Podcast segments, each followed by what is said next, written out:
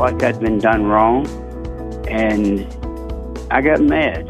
Mad enough to stand up for myself and do something about it. And as we were going through the process, I realized that I wasn't the only one that this was happening to. And it became a, a fight and a journey for not only myself, but thousands of others. Mad enough to do something about it. That was the voice of Aimee Stephens, the trans woman from Michigan, who was fired from her lo- job at a local funeral home and took her employment discrimination case all the way to the U.S. Supreme Court. Stephens was speaking with me in that clip from Washington, D.C. in October of last year. She was in Washington for the oral arguments in her case. Now, because of her bravery and her fight for justice, no American can be fired or be discriminated against by employers for being LGBTQ.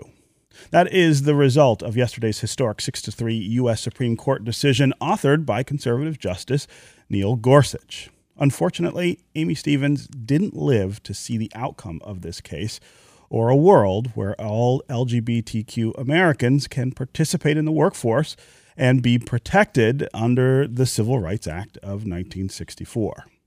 She died a month ago from complications related to kidney failure at the age of 59. But her impact will be felt in perpetuity, and it'll serve as a model for how one person can truly change the lives of millions of people for the better. That is where we begin the conversation today with yesterday's historic ruling by the U.S. Supreme Court. And here to talk more about the case, its implications, and the plaintiff in this case was Jay Kaplan, ACLU of Michigan's LGBT project staff attorney. Jay, welcome back to Detroit today. Thank you.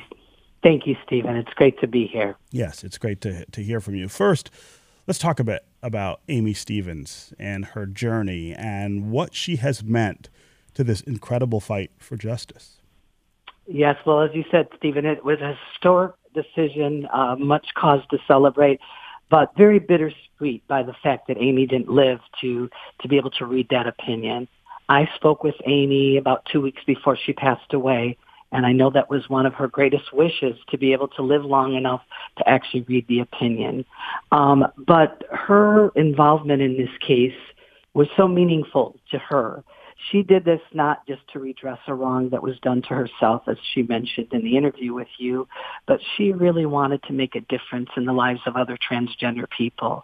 And I really believe that um, that Aimee found a second purpose in her life towards the end of her life by being the face of this case by having the bravery and courage to share her story in order to make a better life for so life for so many other people. Uh, her job meant so much to her as a funeral director, as an embalmer.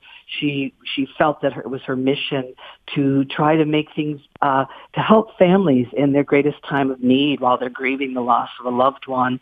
And when that was taken away from her, it was devastating, not only economically but also emotionally for her. And I I really want to believe that she found kind of a second calling uh, by being the face of this case. And she took it very seriously, her responsibility. And despite all the setbacks that she had with her health, she always wanted to be available to do the interview, to do the presentation, to talk about this case and to talk about this cause. And I know she would have been so happy with this decision. And she always said, if it was not a, a favorable outcome, that we we just keep on fighting. Hmm. So she was determined. Yeah.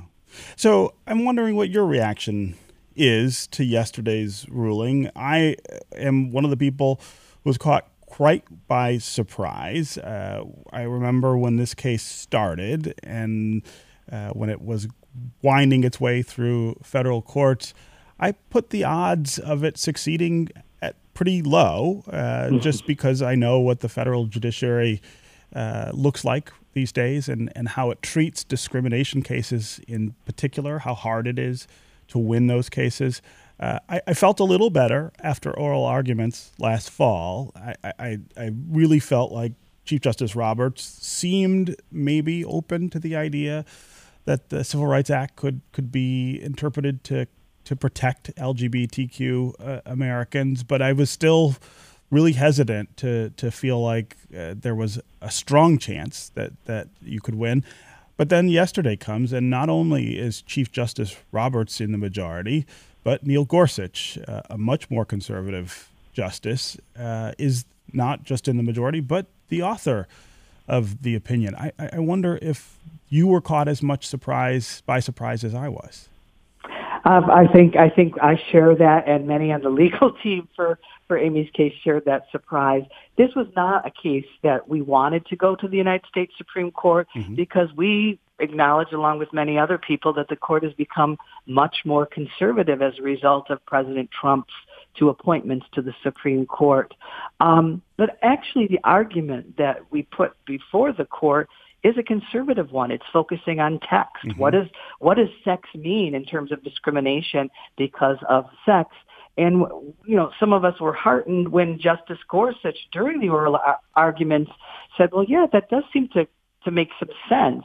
He also made a comment that he was concerned about what might be the social implications right. of uh, of a decision. Uh, but no, I mean the idea that uh, it was a six-three decision and that two conservative justices joined in.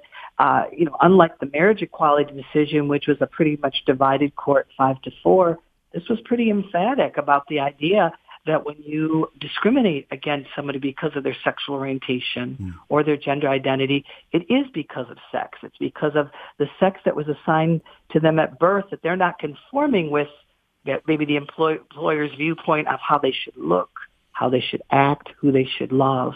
And uh, it's just a very satisfi- satisfying result because for people who live in 29 states, like the state of Michigan, which does not have explicit recognition of sexual orientation and gender identity. Now LGBT people in those states have a remedy mm. when they've been discriminated against in their employment. Yeah.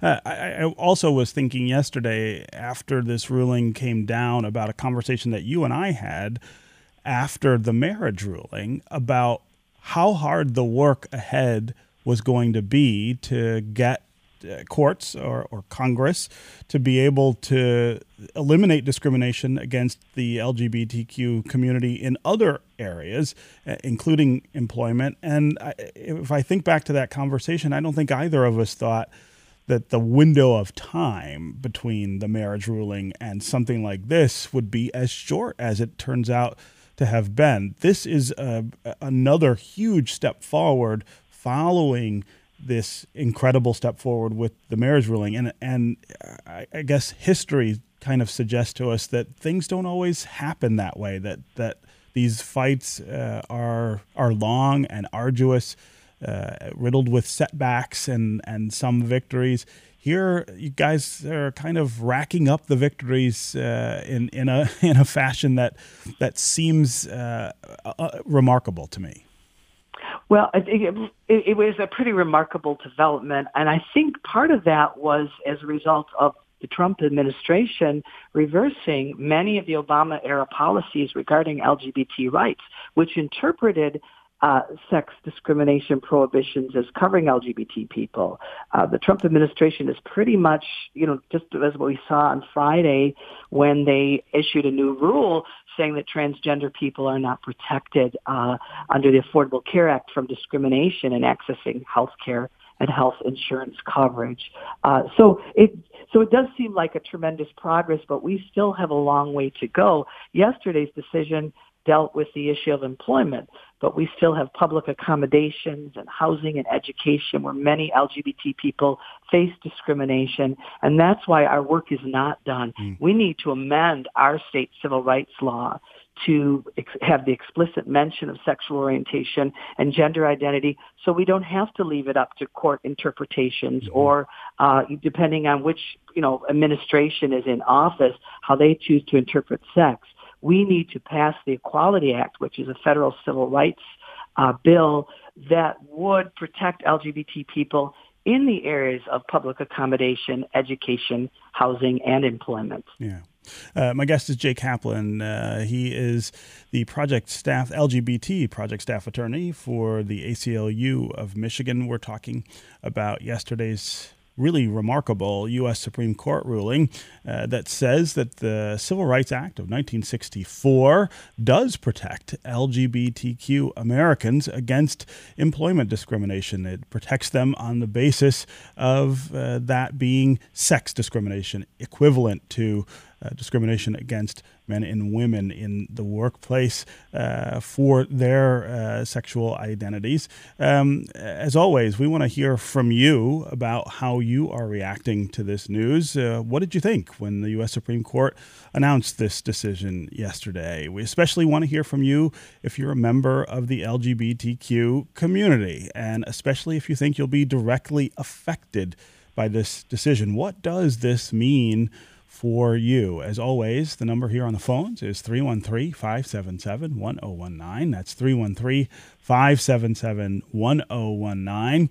Uh, you can always uh, go to the WDET Facebook page and put comments there, or you can go to Twitter and hashtag Detroit Today, and we will work you into the conversation. Uh, Jay, uh, before before I reset there, we were just taught you were just talking about this idea of the work ahead.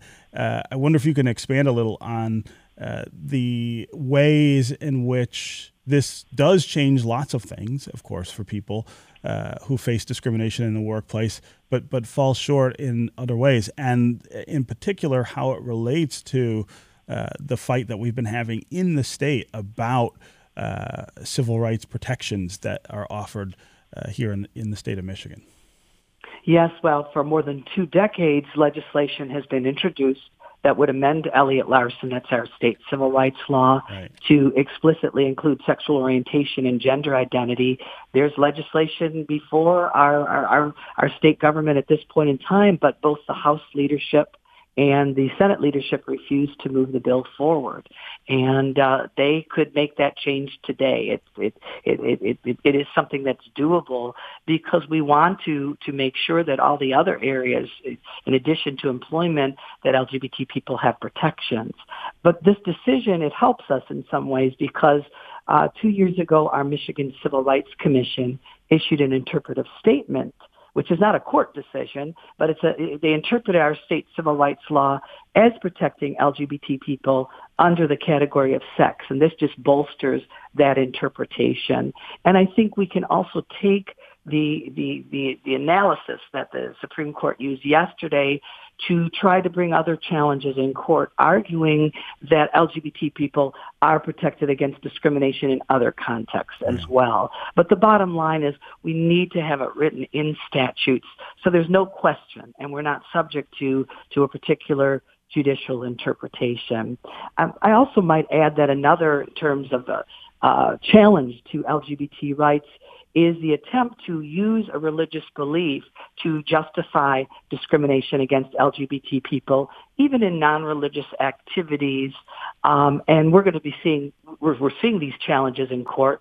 And next year, the United States Supreme Court will be looking at a case called Fulton versus the City of Philadelphia, which will be looking at whether or not um, a city that has provides a contract with a faith-based foster care agency if that uh, foster care agency can refuse to work with LGBT people citing religious beliefs. Hmm. Um, that's that's a that's a real serious threat to to LGBT equality in that we've never allowed a religious belief being used as a license to discriminate, and we're seeing litigation around the country making that very same argument. Yeah, yeah. Um, do you um, when we're thinking about the ways in which the LGBTQ community faces discrimination, of course, employment is just one of the, the areas of life where, where that's a challenge. Uh, do you think that other areas are more more egregious, I guess, uh, in terms of the kinds of discrimination that we see. I, am thinking about housing in particular uh, that, that I know is, is is a real issue. I mean, how how how distinct would uh, you say the employment ruling is from some of these other things that have have just as big an effect, if not a bigger effect, on, on people's lives?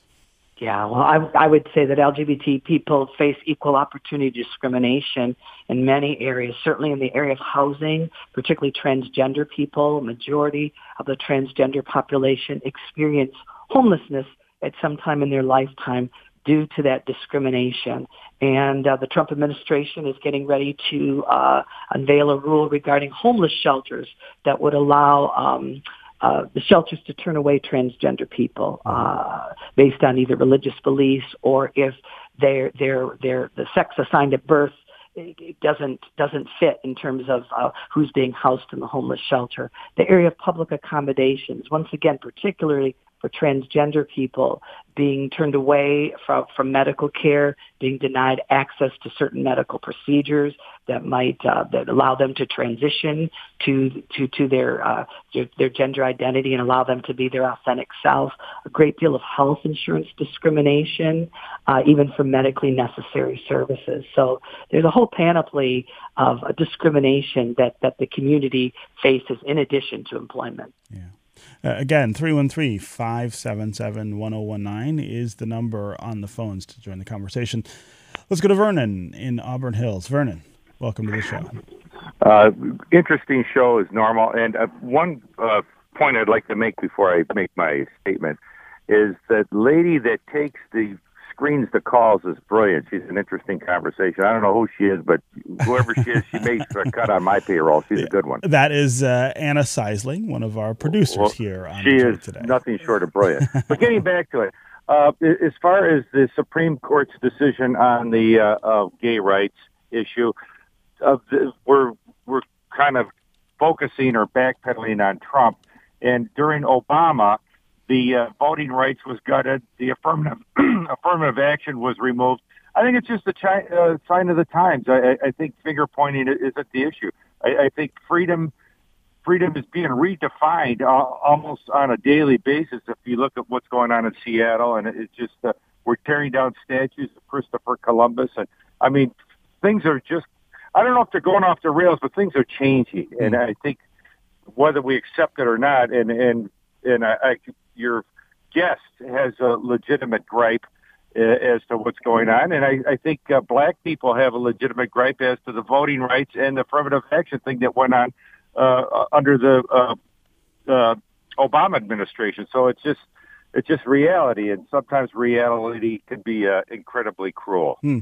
Uh, Vernon, I really appreciate the call and and the comments. Uh, uh Jay Kaplan, I, I think one of the things that I'm uh, thinking of based on Vernon's call is this question of a turning point, I suppose. And, and I think that's a very dangerous way maybe to think about things because things do go forward and back and, and swing back and forth. And as Vernon pointed out, we did see the court uh, really got the VRA, Section 5 of the VRA, uh, um, while uh, President Obama was in office. Uh, the affirmative action rulings, of course, were actually during George W. Bush's time in, in the White House. But but do you think that that this ruling marks a different, a, you know, a different way of approaching these questions? Now, this is a very specific question about the applicability of the Civil Rights Act to this community, but it, again, it is a, a major step forward. I wonder what, what you think of what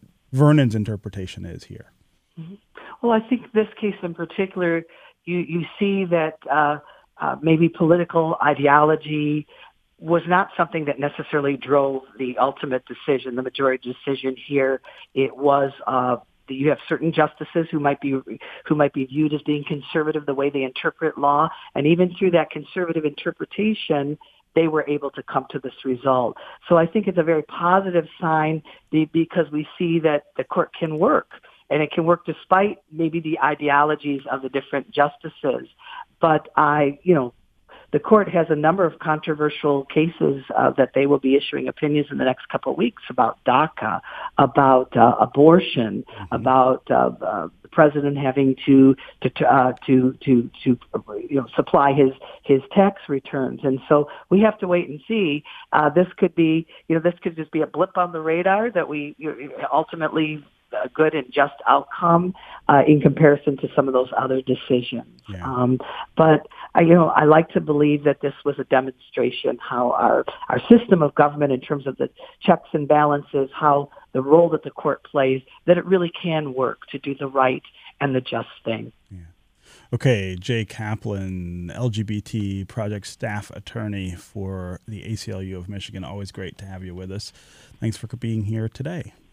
Thanks so much, Stephen. Yeah. All right, uh, we're going to take a quick break, and when we come back, we're going to continue this conversation with Liliana Reyes, a trans woman of color here in Detroit who's fighting for justice and resources for LGBTQ youth. We'll get her reaction to the Supreme Court ruling and talk about her work as the program director at the Ruth Ellis Center and as director of the group Trans Sisters of Color. Stay with us and stay with us on the phones. 313 577 1019 is the number. We'll be right back with more Detroit Today.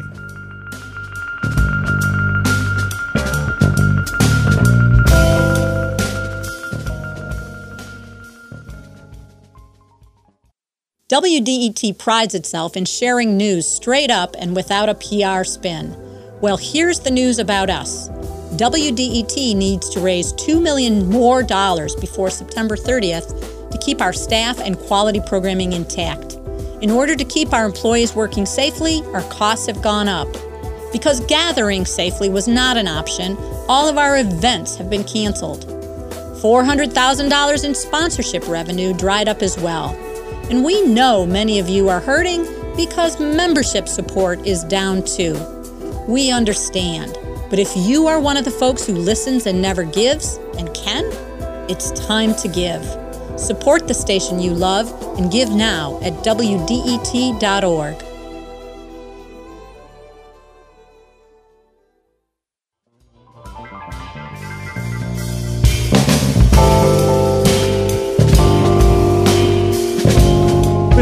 Detroit Today on 1019 WDET. I'm Stephen Henderson, and as always, thanks for tuning in. We're talking about yesterday's U.S. Supreme Court ruling that employment discrimination based on someone's gender identity or sexual orientation violates the Civil Rights Act of 1964. We now want to hear from someone who says, as a young Mexican American trans woman of color, she couldn't even envision herself participating in the workforce because she never saw anyone like herself in a job.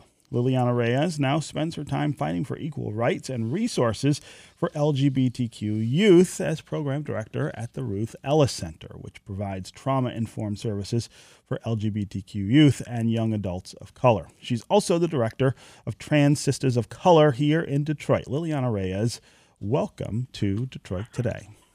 Thank you. Thank you so much for having me, Stephen. Yes, it's great to have you here. So uh, let's start with this. Give us your reaction to the Supreme Court decision yesterday. Big surprise for many people, mm-hmm. me and myself included. Uh, what was your What was your take? I cried, um, and I cried because it, I mean, this is a monumental day for LGBT people. Um, it's a monumental day for folks who are going to be using this precedence to change other, hopefully, civil rights laws, both nationally um, and at the state level and it's it's just really beautiful. And also, uh, a couple of weeks ago, Aimee Stephens, the the person, one of the folks who brought lawsuit, um, passed away, and so my agency. Uh, worked with her. My agency uplifts her and her wife Donna, and so this this is just really bittersweet because I know that she wanted to to be here for this, and she created a legacy that we're all going to live better from. And it was just a really sad, emotional, good day. Mm. Um, talk about what this means for you as a trans woman of color. I think one of the things that gets lost sometimes in the discussion about LGBTQ rights and advocacy is that, as in all things American, uh, things look different if you're a person of color than if mm-hmm. you are not. And and this issue in particular, uh, I think, is is one of those things that really stands out. Yeah. So I transitioned at 17. Um, I grew up in Saginaw, so it was a very racialized place, very huge Mexican immigrant population. Um, and so uh, when I was coming up, I always knew it was difficult as a Latina, as a Mexican woman, to to navigate this world. Saginaw is a farm town. Most of my family were migrant workers, and they were treated as such often. And so I saw racism first and foremost from uh, being a child. So then, as I grew and I became me, I realized that it was just kind of adding to the mix of of injustice and discrimination but in a different level. Because even amongst LGBT, I mean, even amongst Latino people at the time, I didn't see a whole lot of trans people. I saw uh, some lesbians and maybe some gay men, but I didn't see any trans people. And I felt like I didn't even know what a trans person was until I reached 16 or 17. Um, and that's really interesting because throughout my whole life, I knew who I was, but I didn't understand what that meant.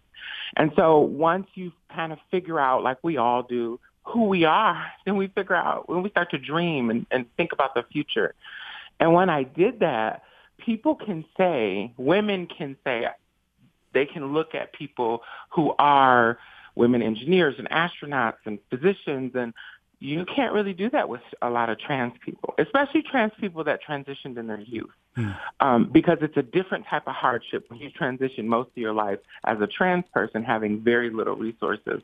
And so when I was thinking about what I wanted to become, I didn't know because I didn't even see a nurse. I didn't even see a gas station attendant that was a trans person.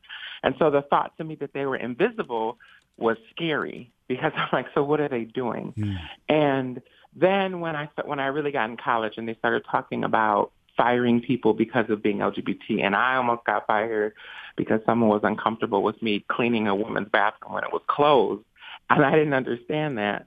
So so I started to feel like I understand why we're invisible or why we're doing black market work, and so this particular decision allows little young trans people, allows young people who may not see the gender binary to dream a little bit, mm. to see people in their space. And that's been my life's work to create space for trans people, specifically trans women of color, in employment workplaces so that other little girls can, and boys can dream. Yeah. Uh, and, and you do that work, of course, through the Ruth Ellis Center and mm-hmm. Trans Sisters of Color. Talk about those two those two organizations and and what they do. Yeah, so the Ruth Ellis Center is a namesake for one of the oldest living lesbians in the country, Ruth Ellis. She uh, came to Detroit really long, long time ago. It was one of the first um, women, especially black women, to own a printing press in Detroit. And in, in the time in the early 1900s, when there wasn't any safe place, her and her partner in the city of, or in Highland Park City, Detroit area, towards the north end, created a space that young people can come and just be, just have fun where they didn't have to figure out and be scared well, who's going to come through the door next because it was illegal to be LGBT back in the day. If people don't remember that, um, so when that was happening, it took a long time, but when Detroit figured out that there were a lot of black and brown people, young LGBT people, who had nowhere to go, because historically, black and brown families have been kicking out their LGBT young people for decades. So they didn't have anywhere to go. They didn't have any stable housing. They didn't have any stable employment. They had almost nothing. They created a tight-knit community with very little resources. And so Ruth Ellis said that the folks who wanted to start Ruth Ellis wanted to create a place for young LGBT people, and they wanted to name it after one of the first people in Detroit to do that, and that's the Ruth Ellis. That's Ruth Ellis, so it mm-hmm. became the Ruth Ellis Center. And so our agency has went from a one small drop-in on Six Mile to a campus in Detroit and Highland Park, working with Henry Ford Health Systems to provide basic healthcare needs, trans inclusion needs as well. Um, working with their mental health, we uh, work with folks who are in the foster care system. Uh, I run the drop-in center specifically. So the drop-in centers where people come and just are. They get food boxes, they get showers, they can get clothes, they get to feel like they're part of family. And for some of the people that we work with, actually a lot of them, we are their only family. And I don't, I'm not just saying that when they have nowhere to go, when folks need to get in contact with them, they come to our agency because they don't have anywhere else. And so we really are a guiding light for folks in the Detroit metro area as the Ruth Ellis Center. Mm. Trans Sisters of Color Project started um, about five or six years ago for a few reasons. One, because there was a lot of police brutality in the Detroit area for trans women of color. There was a, a, tra- a black trans woman that was murdered because a Madison Heights police officer tipped off a drug dealer of where this person was, and he killed her. Mm. And they were they were charged. Um, Madison Heights was at least held liable and had to pay a big lump sum of money.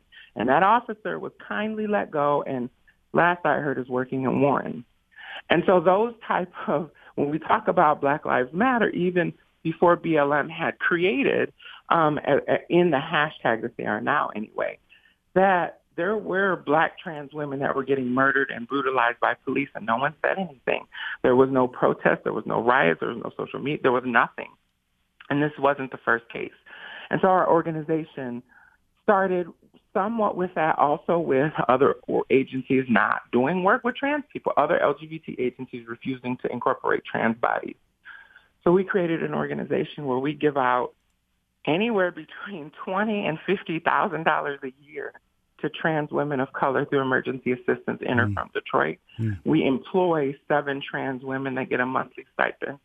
Uh, we have retreats every quarter for the girls, and almost everyone in our agency has a full-time position in a social justice organization in Detroit. Wow. Um, can you talk about the effects of this ruling on not just your life, but the, the lives of the other uh, people that you work with and work on on behalf of the practical uh, the practical ends of it. I mean, one of the things that I think is difficult for people sometimes to understand is that this is life changing stuff. Mm-hmm. That that that when you change the law, when you change the reach of protections of the law, people get to live differently. Yes, they they get to not live in fear as much. And so what people don't understand is there are a lot of people, especially in the state of Michigan. We're just talking about Michigan right now. There are a lot of people in the state of Michigan that go to work every day, do their work, and they think as long as they're good at their job that they're going to be okay. And for for the most part, they're probably right, depending on what race they are, what gender they are, or what age they are, or where they come from.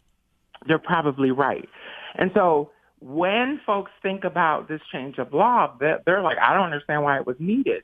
Right, because they are operating in privilege. And so there's a whole lot of people in Michigan specifically before yesterday that would go to work and wonder, is someone going to know I'm gay? If someone doesn't like that I'm trans, what could they do? And the fact is I could be the greatest anything in that job. If someone simply doesn't like or doesn't agree for whatever reason that I should have transitioned or I should be who I am, you can get fired. They can legally go, you're fired because they could say it. There's really not much that could happen in Michigan. And that's what's shown when Aimee Stephens was fired. After seven, she worked for them for I think seven or eight years and then transitioned. So she had a clear record of good success they fired her simply because she was trans. And so it had nothing to do with her work ethic.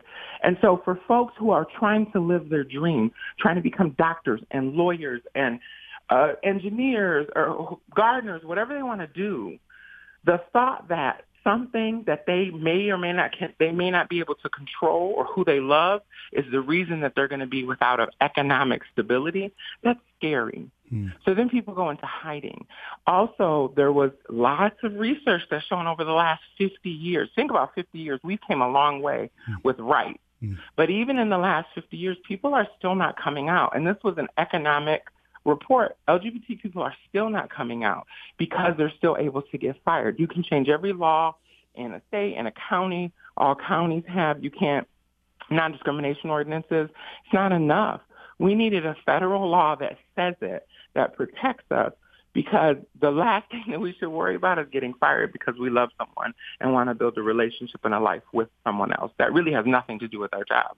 Yeah, yeah. Okay, Liliana Reyes, program director at the Ruth Ellis Center and director of Trans Sisters of Color here in Detroit. It was really great to hear from you today. Thank you very much for being with us. Thank you. Yeah. Okay, we're going to take another quick break. And when we come back, we'll continue our conversation about the U.S. Supreme Court ruling on LGBTQ worker rights. We're going to talk next with Slate legal correspondent and senior editor Dahlia Lithwick, who will help us understand what this means from a Supreme Court perspective. Also, want to continue to hear from you. 313 577 1019 is the number on the phones. Delphine and Warren, Chuck and Franklin will get to you next. You can also go to Facebook and Twitter, put comments there. We'll try to work those into the conversation. We'll be right back with more Detroit Today.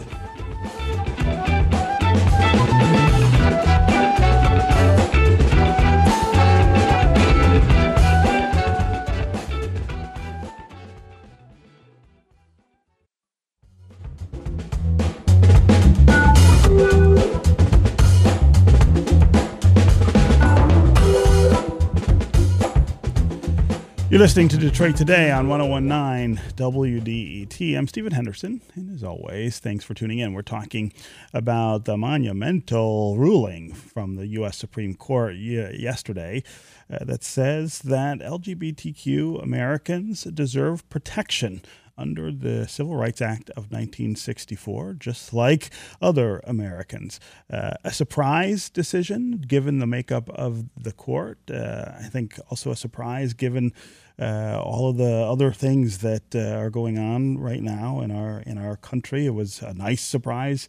Uh, kind of pushback against some of the inequality that people are finally taking to the streets and saying uh, enough is enough about. Joining us now to talk more about the court itself. Uh, and this ruling is Dahlia with Lithwick. She writes about the courts and the law for Slate and hosts the podcast Amicus. Dahlia, welcome back to Detroit Hi, today. Yes, great to hear from you today. Uh, so uh, let's talk about this decision uh, yesterday. I was surprised. I think lots of people were surprised, uh, not just by the outcome, but by the size of the majority on the court. Uh, I'd love to get your reaction to the idea that Neil Gorsuch, a very conservative justice, was the author of this opinion. Yeah, that part was, I think, the surprise uh, for those of us who watched oral argument, and this was one of the first cases argued this term. It was argued way back uh, in, in the Pleistocene era, era. Yeah, in October.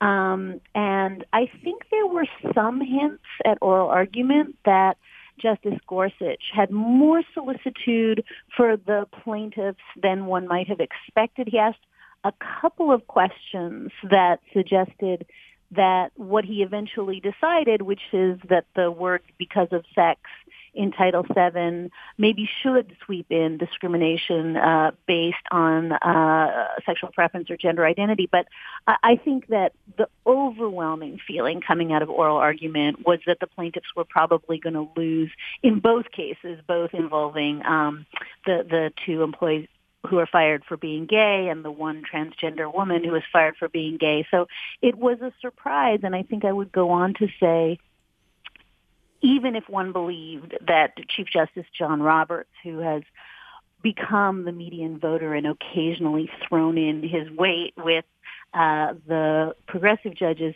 even if he was in play, I think the idea that you would get such a resounding and unequivocal ruling uh, that sweeps in both the Chief Justice and Gorsuch, that part was absolutely a surprise. Yeah.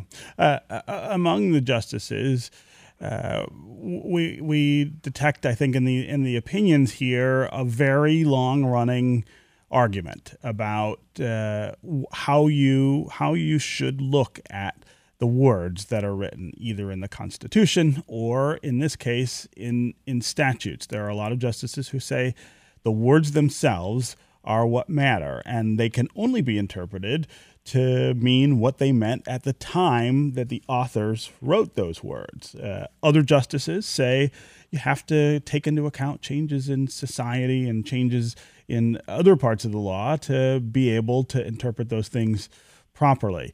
Uh, that is typically seen as a liberal conservative divide uh, on the court. Here, uh, you see it divide in another way. Put that in a in a little context in terms of the bigger argument that the justices have been having forever, it seems, about the idea of uh, literal textualist interpretation and the idea that uh, that things change over time. That was, in my view, the most interesting part of uh, the dispute between the majority and the dissenters. There were two dissents. Justice Alito wrote for himself and Clarence Thomas. Brett Kavanaugh wrote a separate dissent. And you are quite right, Stephen. The fascinating thing is every one of those three laid claims to being the heir to Justice Scalia's notions of originalism and textualism. So I think that there's kind of a joke, at least post Heller, that was the guns case uh, uh, in 2008, where everyone's a textualist now. Uh, the only question is how you define that. And even the liberals, I think Elena Kagan has said, we're all textualists. And I think you're quite right to say there's such a, a, a divide here between Gorsuch, who says, look, I am an uncompromising textualist, and when I look at Title VII of the Civil Rights Act that prohibits discrimination, quote, because of sex, that has to sweep in sexual orientation and gender identity. And he uses as an example, by the way, that Pam Karlan used, uh, who was arguing the case before him, that if uh, a man uh, is fired for uh, marrying a man and a woman is fired for, is allowed uh, a few days off for marrying a man, then clearly that's because of sex. The plain meaning, he says, of the words themselves get to that outcome. Hmm. And you're quite right that Justice Alito is like the drafters in 1964 never imagined uh, sweeping in uh, sexual preference or gender orientation. And he goes on to uh, provide a dictionary definition of sex at the time that goes on for pages and pages. and in effect, I think you have a fight about whether the drafters intended this or the language itself independently forces this outcome. And it's really interesting because textualism is now split into these questions of what is the original public meaning of the words and what did the drafters intend. And it's almost like watching Antonin Scalia's ghost fighting with himself. Wow. Wow.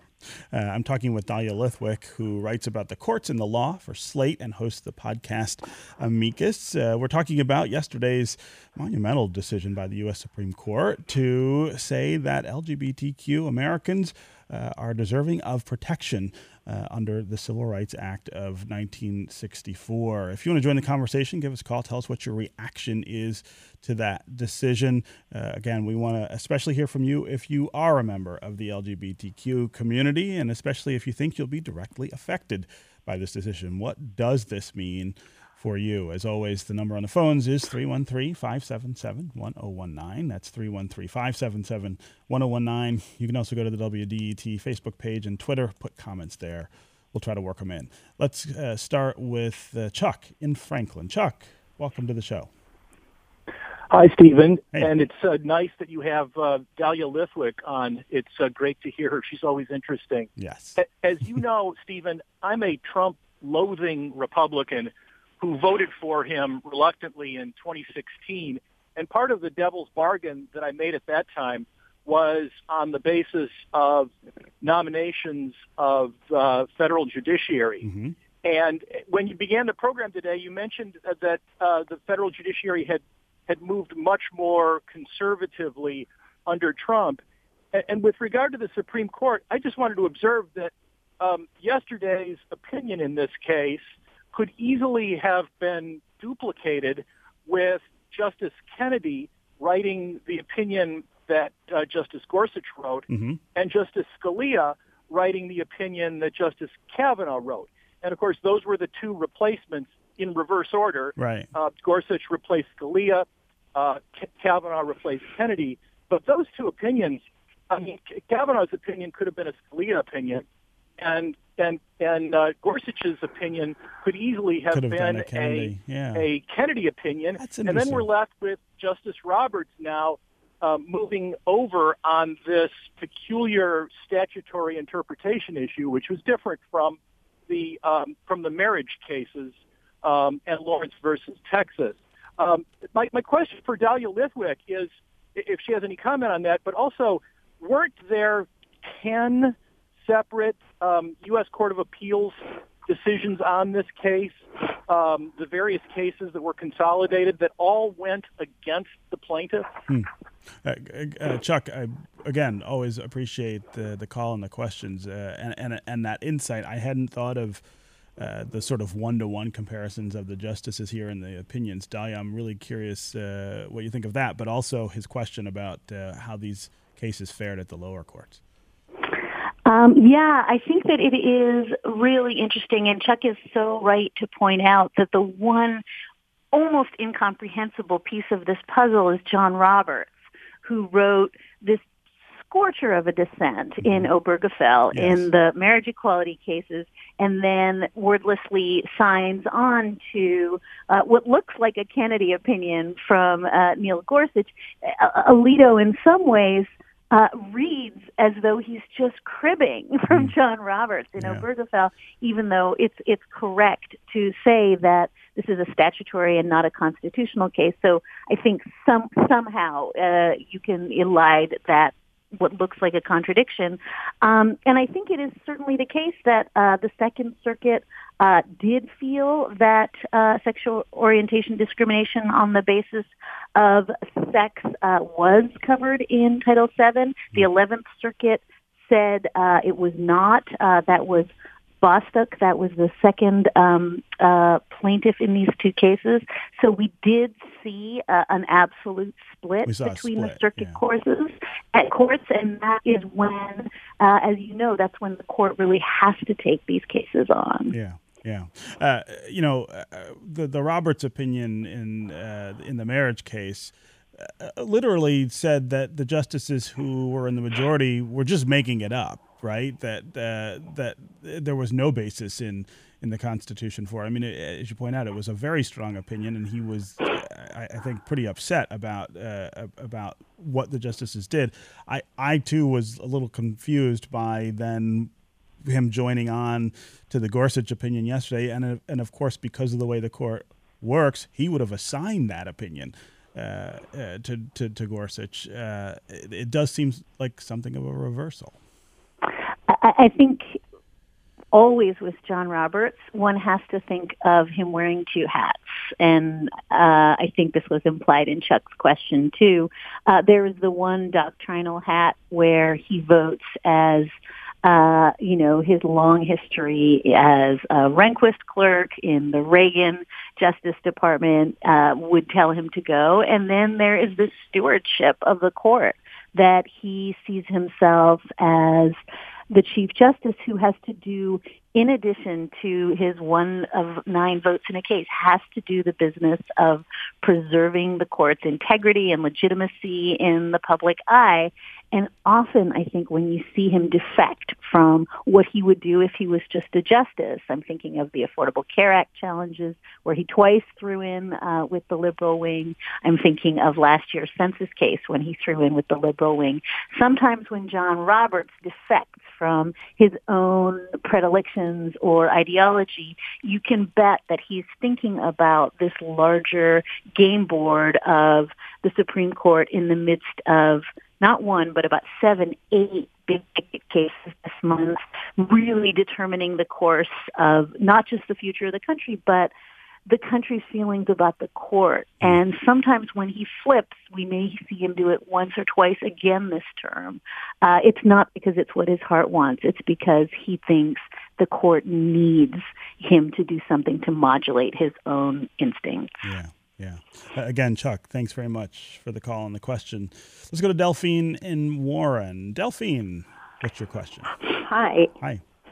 Um, I guess while I'm listening, I've divided this into two parts. One, I had read where a woman who was a teacher in a Catholic school was fired because they found out she was married to another woman. Mm-hmm. And to push this a step further, the uh, church absolutely refuses to consider women for the priesthood. And how far can that go? Hmm. I mean, yeah. if you feel you have a calling from God to the priesthood and they complain about shortages, how is it they yeah, great, won't accept women? Great question, Delphine. Uh, uh, Dahlia, I've only got about a minute left, but uh, address Delphine's questions here. Delphine has put uh, her finger on the issue that is going to be the follow-on issue in this case. Justice Alito raises it in his dissent, saying this is just a body blow to the church uh, that is going to be forced now to accommodate uh, gay and transgender workers in violation of their faith. Mm. Um, Justice Gorsuch, in his majority opinion, says all that is taken care of by other existing doctrine, the First Amendment, the Religious Freedom Restoration Act. But I think that Delphine is exactly right that the pushback we're going to get in the coming months to this decision will come from religious institutions that say they are going to see their own civil rights encroached. And if that sounds familiar, that was exactly the pushback we got after Obergefell, mm-hmm. the marriage equality decision. Mm-hmm. Okay, Dahlia Lithwick of Slate and the podcast Amicus. Always great to have you here with us. You got a big week ahead you probably got to rest up for that. More opinions, more big opinions coming. Uh, but thanks very much for being with us here. Thanks for having me. All right, that's going to do it for us today.